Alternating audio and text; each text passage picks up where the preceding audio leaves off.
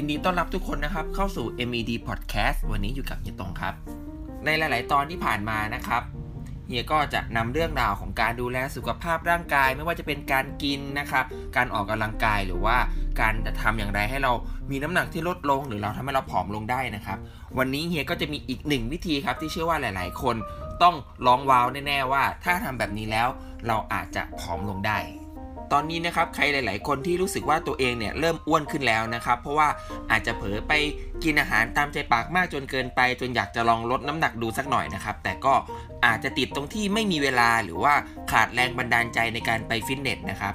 หรืออาจจะเพราะว่าในช่วงโควิดที่ผ่านมานะครับเราไม่สามารถไปออกกำลังกายที่ฟิตเนสได้ หรือไม่สามารถออกกำลังกายตามสวนสาธารณะได้นะครับ เพราะอาจจะกลัวติดโรคหรือว่าต้องเบียดเสียดกับผู้คนอื่น ๆ แต่จริงๆแล้วนะครับเราสามารถลดน้ำหนักได้หลายวิธีเลยนะครับอย่างที่เราหลาย ๆ คนรู้กันก็คือ การควบคุมอาหารนะครับหรือว่าการพยายามเคลื่อนไหวร่างกายให้มากขึ้น อย่างเช่น การแกว่งแขน การทำแพงกิ้งนะครับหรือว่าการเดินขึ้นลงบันไดบ่อยๆแทนการใช้ลิฟต์วิธีเหล่านี้ก็จะสามารถช่วยให้เราลดน้ำหนักลงได้ แต่ก็อาจจะไม่ใช่สำหรับใครอีกหลาย ๆ คนนะครับที่จะบังคับให้ตัวเราเองนั้นสามารถไปทำกิจกรรมเหล่านั้นได้ วันนี้ครับเฮียก็มีอีกหนึ่งวิธีที่เราทุกคนต้องทำเป็นประจำอยู่ในทุกๆวันอยู่แล้ว แต่เพียงแค่ว่าเพิ่มรายละเอียดอีกเล็กน้อยเข้าไป เราก็จะสามารถลดน้ำหนักนั้นลงได้ วิธีนี้ก็คือการอาบน้ำครับนะหลายหลายคนฟังแล้วอาจจะเอ๊ะทำไมอาบน้ำแล้วถึงลดน้ำหนักได้ การอาบน้ำนั้นคือการชำระล้างสิ่งสกปรกที่อยู่บนร่างกายของเราถูกต้องไหมครับ แล้วก็นอกเหนือจากนั้นเนี่ยการอาบน้ำก็จะช่วยทำให้เรานั้น รู้สึกสบายตัวมากขึ้น ผ่อนคลายมากขึ้น แต่อีกหนึ่งอย่างเลยที่จะได้จากการอาบน้ำนะครับ ที่เฮียพูดไปแล้วว่า สามารถช่วยเรานั้นผอมลงได้ นั่นเป็นวิธีการเทคนิคของคนญี่ปุ่นนะครับที่เขานำมาประยุกต์ในชีวิตประจำวัน โดยวิธีการนี้นะครับ คนญี่ปุ่นก็จะทำคล้ายๆกับที่เราอาบน้ำอยู่ในทุกๆวันนี่แหละครับ ก็คือการถูสบู่ฟอกสบู่ล้างตัวตามปกติเลย แต่ว่าหลังจากที่เราอาบน้ำเรียบร้อยแล้วนะครับ อย่าเพิ่งรีบออกจากห้องน้ำโดยให้เรานะครับปรับอุณหภูมิของน้ำให้สูงขึ้นอีกสักเล็กน้อยประมาณ 38-41 องศานะครับ แล้วก็หลังจากนั้นนะครับเราก็ยืนหันหลังแล้วครับ แล้วก็เอาน้ำที่ มีอุณหภูมิที่สูงขึ้นนะครับ ฉีดไปที่บริเวณก้นกบของเรานะครับ โดยที่ปล่อยให้น้ำนั้นนะครับ ไหลผ่านร่างกายของเราประมาณ 30 วินาที แล้วค่อยเช็ดตัวให้แห้งตามปกติ โดยทำเพียงเท่านี้เองครับ ก็จะช่วยให้เราสามารถกระตุ้นระบบการเผาผลาญของร่างกายได้นะครับ แล้วก็มีผลทำให้เรานั้นน้ำหนักลงได้นั่นเองครับ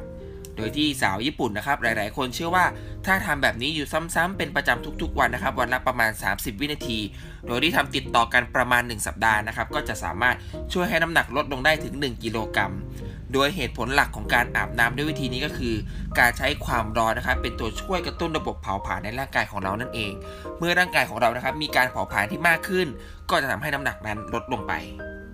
เห็นไหมครับว่าแค่การอาบน้ำนะครับ แล้วก็ใส่ใจรายละเอียดลงไปอีกเล็กน้อย ก็จะสามารถทำให้เรามีน้ำหนักที่ลดลงไปได้นะครับ แต่ว่าเฮียก็แนะนำนะครับว่าวิธีนี้นะครับอาจจะไม่ได้ผลสำหรับทุกๆ คนนะครับ เพราะว่าระบบการเผาผลาญร่างกายของแต่ละคนก็ไม่เหมือนกัน แต่ว่าสิ่งหนึ่งเลยที่เราสามารถลดน้ำหนักแล้วก็ควบคุมน้ำหนักของเราได้แน่ๆ ก็คือการควบคุมอาหาร แล้วก็มันออกกำลังกายอยู่เป็นประจำนะครับ แล้วก็อีกหนึ่งอย่างเลยนะครับ ที่เฮียอยากจะชวนทุกคนลองสังเกตกันดูนะครับ ว่าเป็นเทคนิคเล็กๆ น้อยๆของคนญี่ปุ่นนะครับ นั่นก็คือการใช้ภาชนะที่มีขนาดเล็กเพราะนอกจากที่เราจะทานอาหารได้หลากหลายประเภทมากขึ้นแล้วนะครับ การวิจัยเนี่ยยังมีบ่งบอกมาอีกว่า การที่เราใส่อาหารนะครับลงไปในภาชนะที่เล็กเนี่ยจะทำให้เราอยากอาหารน้อยลง